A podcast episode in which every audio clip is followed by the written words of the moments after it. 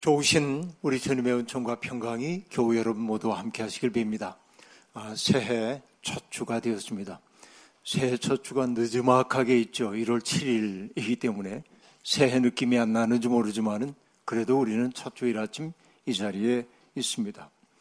우리가 이 자리에 있을 수 있는 것은 주님이 불러주셨기 때문입니다. 그 때문에 우리는 주님을 찬미합니다.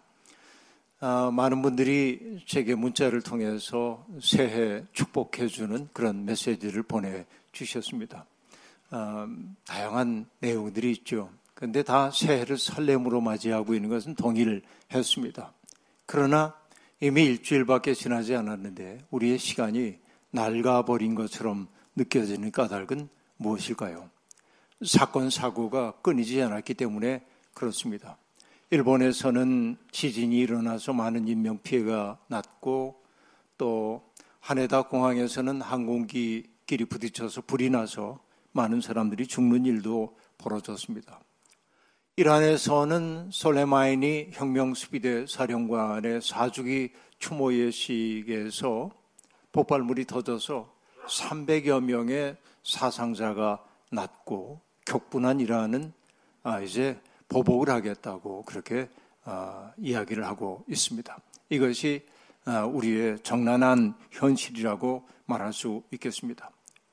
이스라엘은 하마스를 소탕한다는 명분으로 이웃 나라인 레바논 수도 베이루트에서 멀지 않은 곳에 드론 폭격기를 보내가지고 많은 폭격을 자행했고 이것이 주권 국가에 대한 유린이 아닌가 하는 그런 이야기들이 도처에서 터져 나오고 있습니다. 새로운 중동 전쟁이 벌어질는지도 모른다는 불길한 예감이 우리에게 찾아들고 있습니다. 예멘의 후티 반군은 홍해를 지나고 있는 선박들을 위협하고 있고 그 때문에 국제 유가가 여동을 치고 있어서 향후 우리의 경제 전망을 어둡게 만드는 이런 일들이 터처에서 벌어지고 있습니다. 대한민국의 유럽은 상상할 수 없는 한파가 닥쳐와서 핀란드라든지 스웨덴이라든지 이런 나라들이 영하 43도, 44도 이런 그 혹한의 추위에 시달리고 있고 영국은 또 홍수의 피해 때문에 많은 어려움을 겪고 있습니다. 지구가 앓고 있다는 징후가 도처에서 드러나고 있습니다. 우리나라에서도 새해 벽두부터 유력한 정치인에 대한 테러가 벌어져서 사람들에게 깊은 충격을 주었습니다. 증오와 그리고 혐오가 이제 눈덩이처럼 커지는 세상입니다. 이것이 우리가 설렘으로 맞이한 새해의 실상이라고 말할 수 있겠습니다. 어떻게 걸어가야 하는지 모든 것이 혼돈된 것처럼 보이는 게 오늘 우리의 현실입니다. 이럴 때일수록 여러분 우리는 근본에 충실해야 하고 기본으로 돌아가야 합니다. 그래서 오늘 우리는 아, 이 미가 선지자의 이야기를 통해서 우리의 삶의 근본이 무엇인지를 다시금 되새겨 보았으면 합니다. 이 미가가 활동을 했던 시기는 주전 8세기입니다. 이때는 뭐 아, 여러분 성경에 조금 익숙한 분들은 이제 아시겠습니다만은 아시리아라고 하는 나라가 등장하면서 이 아시리아가 주변 세계를 피로 물들이고 있었던 시대입니다. 아주 강력했던 이 아시리아는 메소포타미아 문명권에서 등장했던 어떤 나라들보다 잔혹한 아, 이방 통치를 시행을 했습니다. 정말 인간이 이렇게 잔혹할 수 있을까 싶을 정도로 그들은 아주 잔혹한 모습을 자랑스레 선전하기도 했습니다. 그런 시대가 미가가 부름을 받았던 그런 시대입니다. 이스라엘 사람들이 매우 사랑하고 존경했던 히스기야 왕도 이 아시리아의 침공 앞에 어찌할 바를 몰라 하고 있었습니다. 아, 그런데 히스기야는 그래도 나라를 지켜내기 위해 이 아시리아에 저항하기 시작했습니다. 아시리아의 왕이었던 사네립은 직접 대군을 이끌고 이스라엘을 아, 남왕국 유다를 침공했고요. 그래서 아, 남왕국이 오랫동안 건설해 놨던 46개의 요새화된 성읍을 초토화시킵니다. 순식간에. 마치 쓰나미가 몰려오는 것처럼 그렇게 쓸어버리고 말았습니다. 예루살렘의 운명은 풍전등화에 몰린 것처럼 보였습니다. 그런데 어떤 일 때문에 사내립은 예루살렘 치는 것을 잠시 중단하고 포위를 풀고 잠시 돌아섰습니다. 그러자 사람들은 마침내 어떤 생각을 하냐면 우리 하나님이 개입하셨어. 우리가 하나님이 우리를 지켜주기 때문에 우리는 별일 없을 거야. 이러면서 안심을 하고 있었습니다. 그때 미가 선지자가 하는 이야기는 뭡니까? 잠시 우리가 이 참화를 피했다고는 하지만 결국 예루살렘은 망할 수밖에 없다. 이렇게 말합니다. 여러분, 이게 예언자들이 인기 없는 까닭을 여러분 알겠죠? 아, 인기 있을 수가 없습니다. 왜냐하면 사람들이 원하는 말을 해주지 않기 때문에 그렇습니다. 이 미가 선지자는 예루살렘의 남서쪽으로 한 35km 떨어져 있는 모레셋이라고 하는 곳에서 살던 사람입니다. 아, 예루살렘으로부터 그렇게 멀리 떨어져 있지 않기 때문에 예루살렘 지도층들의 삶의 방식을 그는 아주 예민하게 살필 수 있었습니다. 뿐만 아니라 모레셋 인근에 살고 있는 사람들의 아주 피폐해진 삶의 상황을 알았기 때문에 예루살렘과 지방 사이에 이 상상할 수 없는 격차, 이것이 그를 격분하게 만들기도 했습니다. 미가라고 하는 이 이름은 누가 하나님과 같은가라고 하는 뜻인데, 미가 예언서에서는 나중에 이 7장에서 그 이름의 뜻이 밝혀지기도 합니다. 자, 미가가 했던 얘기 뭐라고 얘기했죠? 사내립의 공격이 소강 상태에 접어들 때 사람들이 안심하고 있을 때 예루살렘은 파괴되고 말 거다라고 얘기했다고 얘기했죠. 어떻게 알았을까요? 그것은 미가처럼 눈 밝은 사람들이 국제 정세에 대한 예민한 감각을 키우고 있다가 국제 정세를 분석한 탁월한 정치 평론가이기 때문일까요? 뭐 그런 것도 있겠습니다. 그러나 예언자를 어떤 분은 이렇게 얘기하죠. 하늘의 눈으로 역사를 추적하는 사람이 예언자다라고 말합니다. 하나님은 예언자들에게 당신의 마음을 심어주시기 때문에 예언자들은 하나님의 마음으로 역사를 바라보고 그것이 통찰력을 만들어 주는 것이죠. 그래서 미가는 그 시대를 바라보면서 우리는 망할 수밖에 없다고 얘기했습니다. 왜냐하면 그 당시에 예루살렘의 백성의 지도자라고 하는 사람들, 그들은 어땠습니까? 정의에는 관심이 없었습니다. 오히려 선한 것을 미워하는 것처럼 보였습니다. 거꾸로 악한 것을 사랑하는 것처럼 보였습니다. 백성들의 뼈를 발라냈고요. 그들을 삶아 먹는 것처럼 보였습니다. 그들의 착취가 얼마나 아, 극심했으면 미가가 이런 표현을 쓰고 있겠습니까? 관료와 재판관들은 법을 바로 세워야 하는 사람임에도 불구하고 뇌물을 받고 법을 굽게 만드는 일이 일수였고 백성들을 올바로 가르치고 지도자들을 꾸짖어야 할 종교조차 타락해서 삭슬 받지 않고는 하나님의 말씀을 전하지 않았습니다. 총체적인 타락이 일어났던 것입니다. 그런데 그들이 이구동성으로 하고 있는 일은 뭡니까? 그 공고한 기득권의 연대가 하고 있는 말은 기가 막히게 주님께서 우리와 함께 하시기 때문에 우리에게 재앙이 닥치지 않는다. 이렇게 말하고 있는 것이죠. 주님이 우리와 함께 하시기 때문에 재앙이 오지 않을 거다라고 말합니다. 미가는 분노했습니다. 하나님의 신적 분노에 사로잡혔습니다. 그래서 그 지도자들이 얼마나 파렴치한 사람인지를 미가는 직정적인 언어로 고발하고 있습니다. 사실 이 대목은 공동 번역 성서를 읽으면 더 실감이 나는데 공동 번역 성경은 이 2장 1절을 뭐라고 번역하냐면 망할 것들 권력이나 지었다고 이렇게 번역을 하거든요. 그런데 우리 새 번역 성경은 부드럽게 바꿨어요. 악한 궁리나 하는 자들 이렇게 악한 궁리나 하는 자들 잠자리에 누워서도 음모를 꾸미는 자들은 망한다. 그들은 권력을 쥐었다고 해서 날이 새자마자 음모대로 해치우고 마는 자들이다. 탐나는 밭을 빼앗고 탐나는 집을 제 것으로 만든다. 집 임자를 속여서 집을 빼앗고 주인에게 딸린 사람들과 유산으로 받은 밭을 제 것으로 만든다. 여러분, 이 미가서의 이야기가 지금으로부터 2700년 전 이야기처럼 들리지만 그러나 왠지 현대적으로 들리는 까닭은 우리가 후기 자본주의 시대를 살고 있기 때문에 돈이 세상을 지배하는 현실이 바로 이것을 보여주고 있기 때문에 이 미가서의 이야기는 고대의 얘기처럼 들리지 않는 것이죠. 여러분 일찍이 출애굽 공동체는 지배자와 피지배자가 갈리지 않는 평등 공동체의 꿈을 꾸던 공동체였습니다. 그런 세상은 어떻게 도래했을까요? 다른 것 없습니다. 힘 있는 사람들이 자기들의 힘을 가지고 사람들을 함부로 대하는 게 아니라 그 힘으로 힘없는 사람들을 떠받들어 줄 때 가능한 세상이었습니다. 그렇죠. 이사야 11장에 보면은 여러분 이사야가 꿈꾸었던 새로운 세상이 있잖아요. 사자가 소처럼 여물을 먹는 그런 평화의 세상 말입니다. 표범과 새끼 양이 함께 노는 세상 말입니다. 한환상 선생님은 그 대목을 얘기하면서 사자의 식성이 바뀌어야 세상이 달라진다고 말합니다. 사자의 식성은 뭡니까? 살코기를 먹는 거죠. 그러나 사자가 소처럼 여물을 먹을 때 세상에 평화가 온대. 어떻게 자기의 본성을 바꿀 수 있습니까? 그러나 이것은 상징적인 이야기이죠. 어떤 얘기일까요? 소들이 먹는 여물이라는 게 뭐예요? 자기의 분수권 먹는 것이죠. 사자가 먹는 살코기라는 것은 뭡니까?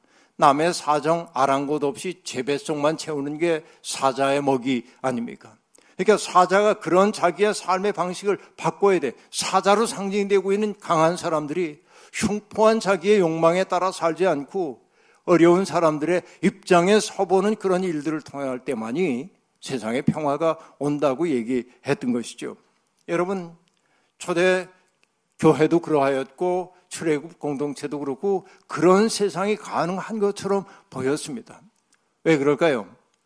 해방의 기쁨과 설렘이 있었기 때문에 그렇습니다. 우리도 살다 보면 내 마음속에 기쁨과 감사와 감격이 있을 때 타자들에게 우린 굉장히 너그럽습니다. 내 것을 뭐라도 주고 싶은 마음이 내 속에 생겨납니다. 그러나 내 마음속에 감격과 감사와 기쁨이 사라지는 순간 타자들을 향한 우리의 시선이 싸늘해지기 시작하고 그들을 배제하려는 마음이 내 속에 생겨나기 시작하고 내가 교양을 통해서 혹은 믿음을 통해 숨겨두고 있었던 자기 중심주의라고 하는 게 슬그머니 고개를 들도록 되어 있는 것이죠. 그 때문에 여러분 범사에 감사하라고 또 항상 기뻐하라고 하는 바울 사도의 그 얘기는 그냥 우리에게 그렇게 살아보란 얘기가 아니고 나로부터 해방되기 위해서 꼭 필요한 과정임을 알 수 있는 것이죠. 여러분, 이 꿈, 정말 사자가 소처럼 묘물을 먹는 그런 세상의 꿈을 성경은 제사장 나라 거룩한 백성이란 말로 이미지를 만들어냈던 것임을 우리가 알 수 있습니다.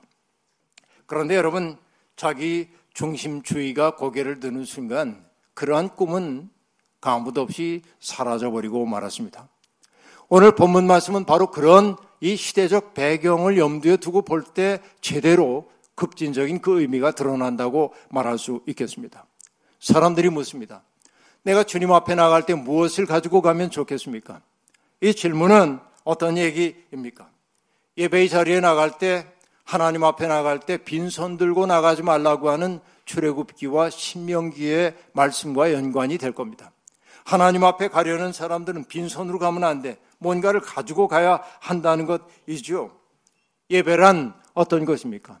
하나님의 부르심과 인간의 응답이 마주치는 현장이라고 말할 수 있겠습니다. 오늘 여러분이 예배의 자리에 나왔습니다마는 오늘 여러분 갈등한 분들 계십니까? 아침에 아, 조금 더 잘까? 오늘 예배는 그냥 어, 집에서 드리면 어떨까? 뭐 온갖 생각이 있었는데 떨쳐 나왔는지도 모르겠어요. 근데 여러분 예배라고 하는 것은 내가 온 것처럼 보이지만 하나님이 부르시지 않으면 우리가 예배 드릴 수 없어요. 하나님이 우리 속에 당신에 대한 그리움을 심어주시지 않으면 하나님께 나올 수 없어요. 이것을 여러분 성경은 기가 막히게 보여줍니다.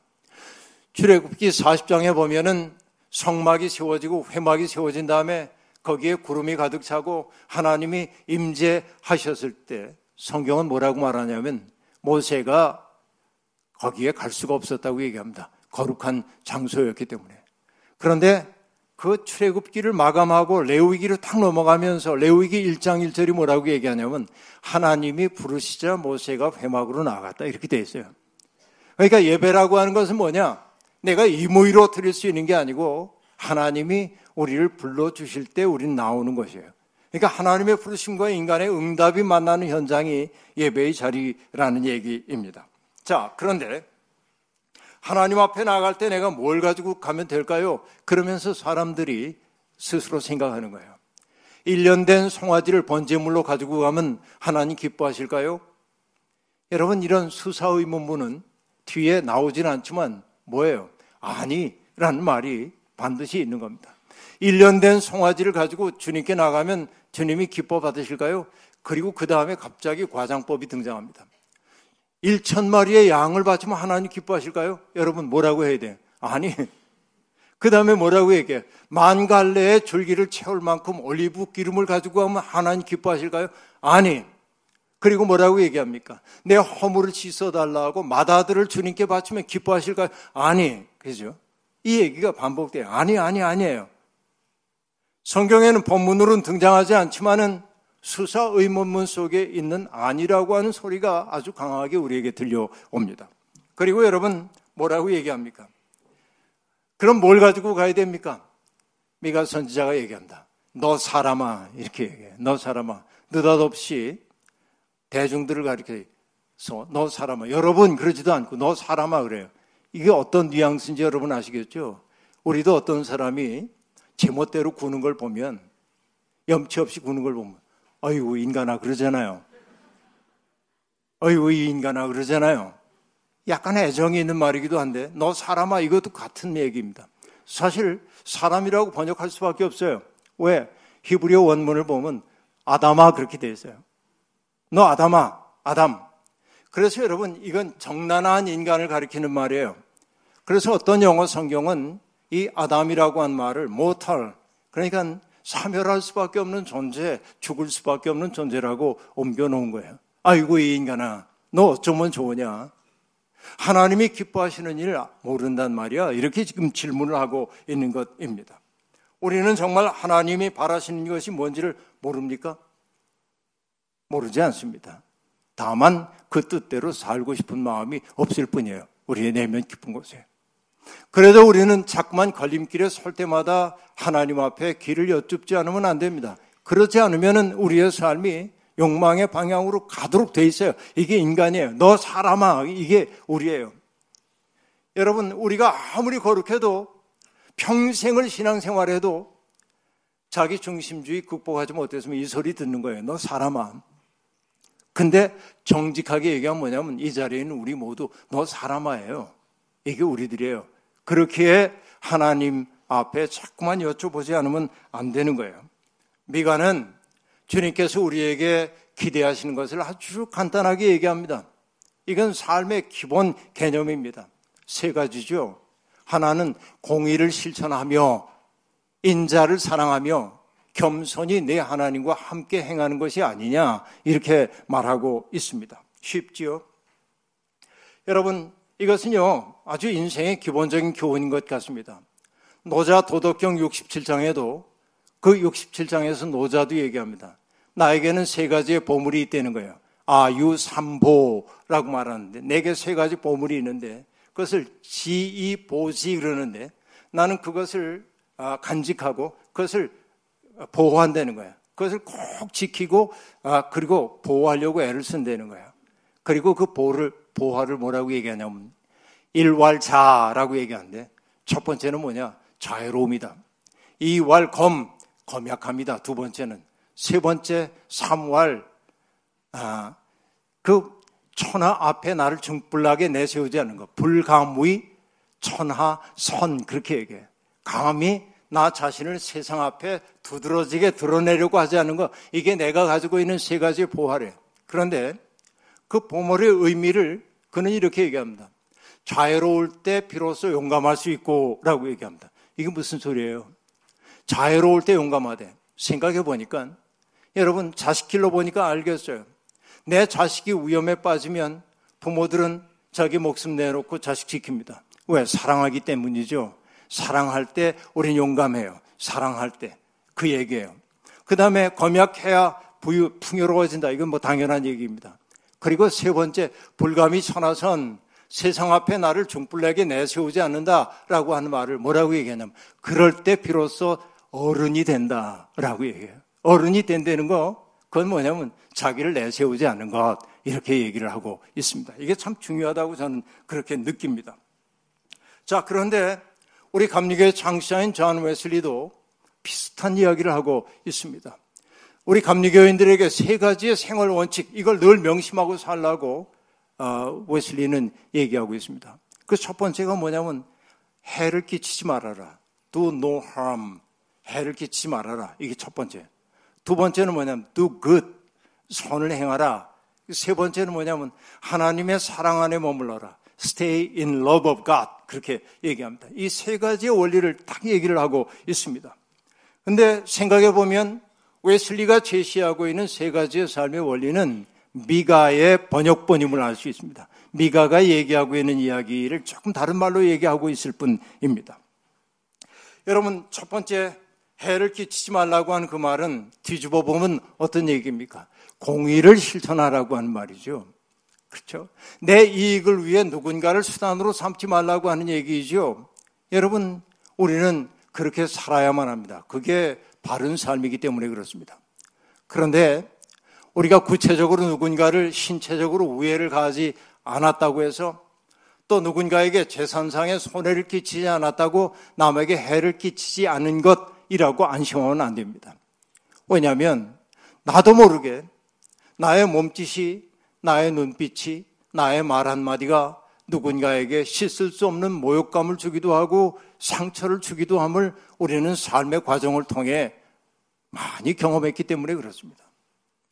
내 의도가 그렇지 않다고 해도 나의 눈빛과 나의 태도 이것이 다른 사람에게는 폭력적으로 느껴질 수 있는 것이지요. 그래서 우리는 기도하지 않을 수 없어요. 아무에게도 해를 끼치지 않게 해달라고 말입니다. 그렇죠?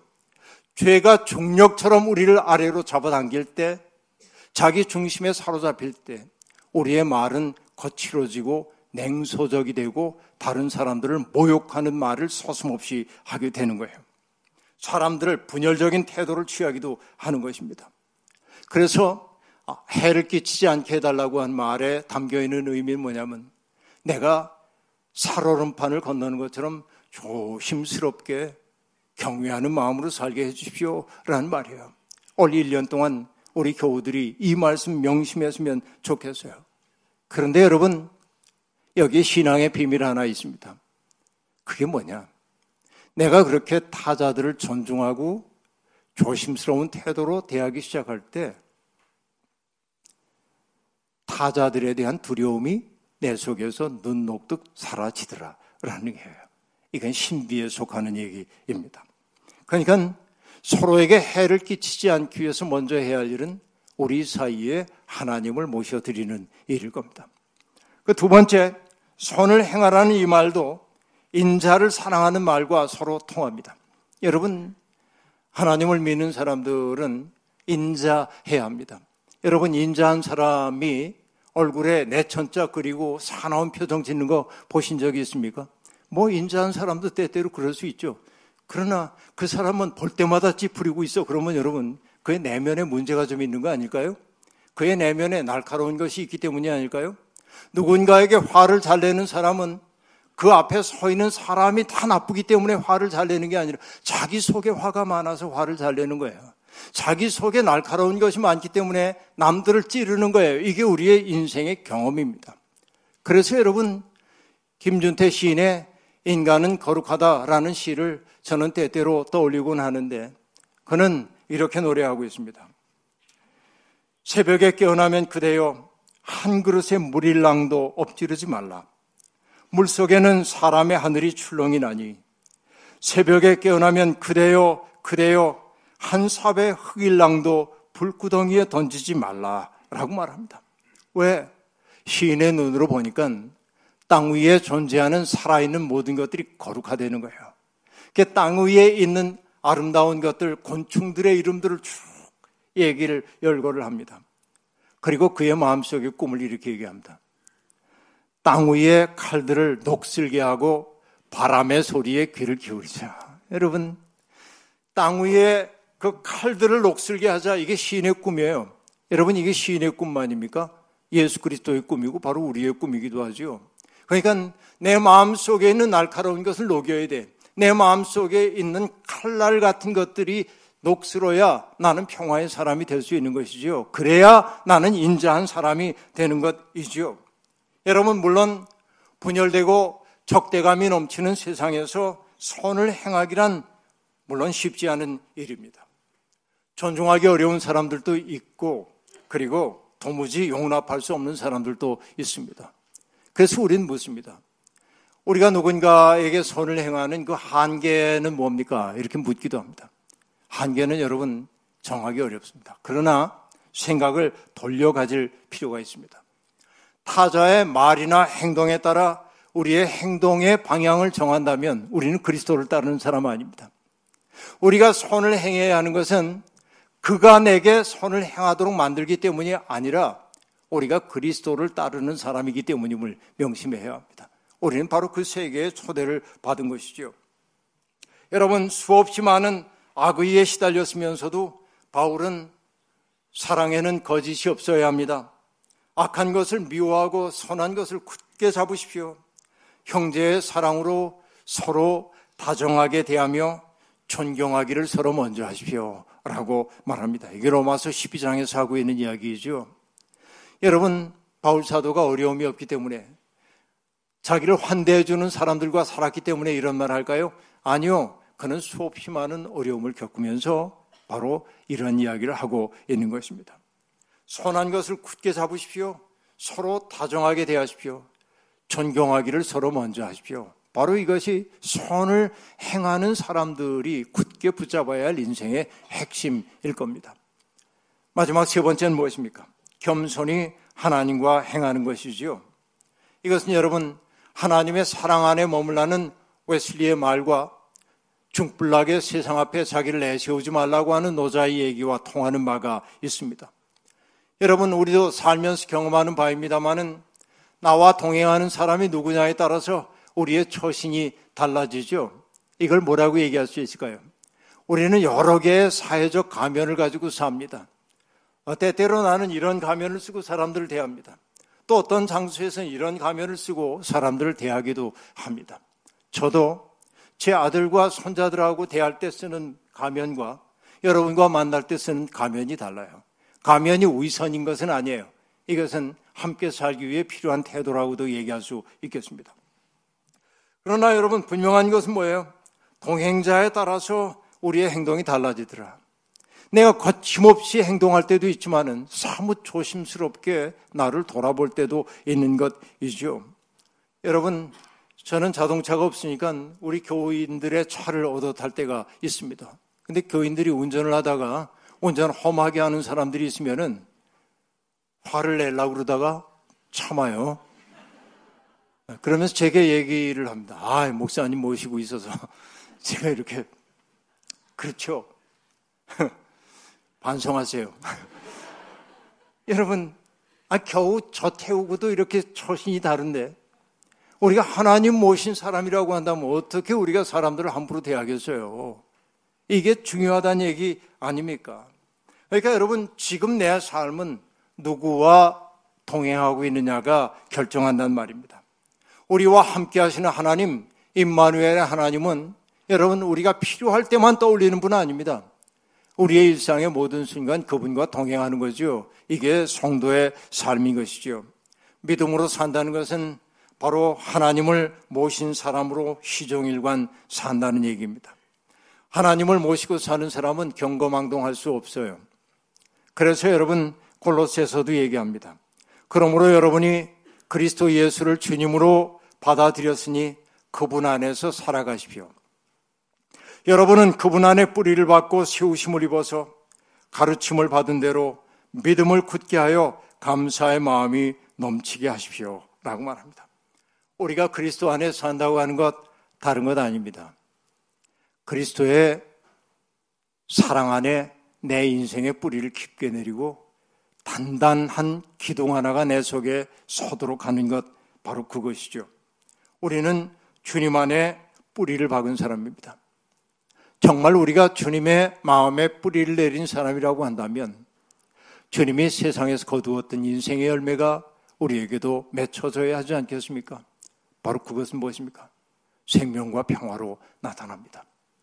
불의한 세상에서 생명과 평화의 열매를 맺도록 주님은 우리를 부르셨습니다. 앞서 얘기한 대로 우리가 살고 있는 세상은 여전히 어둡고 냉랭합니다. 그러니까 그 속에서 반드시 살아내는 것 아니고 그 속에서 겨우 나를 지켜내는 것 아니고 어두운 세상에서 세상이 어떠하든지 나는 불안 점 밝히겠다는 마음으로 세상이 지 아무리 냉혹해도 나는 내 주변을 따뜻함으로 물들이겠다고 생각하는 것. 지난주에 얘기한 대로 인간은 시작이잖아요. 우리는 새롭게 시작할 수 있잖아요. 바로 이것이 주님이 우리와 함께 꿈꾸고 있는 세상의 모습입니다. 우리를 통하여서 하나님의 꿈이 이 땅에서 이루어지고 그리고 우리가 공의를 실천하고 인자를 사랑하고 겸손히 하나님과 동행하는 삶을 통해서 우리의 발걸음이 닿는 것마다 작은 하나님 나라가 이루어지기를 주님의 이름으로 축원합니다. 아멘. 주신 말씀 기억하며 거듭의 기도 드리겠습니다. 하나님 주님 앞에 나올 때마다 우리의 빈손이 부끄러웠습니다.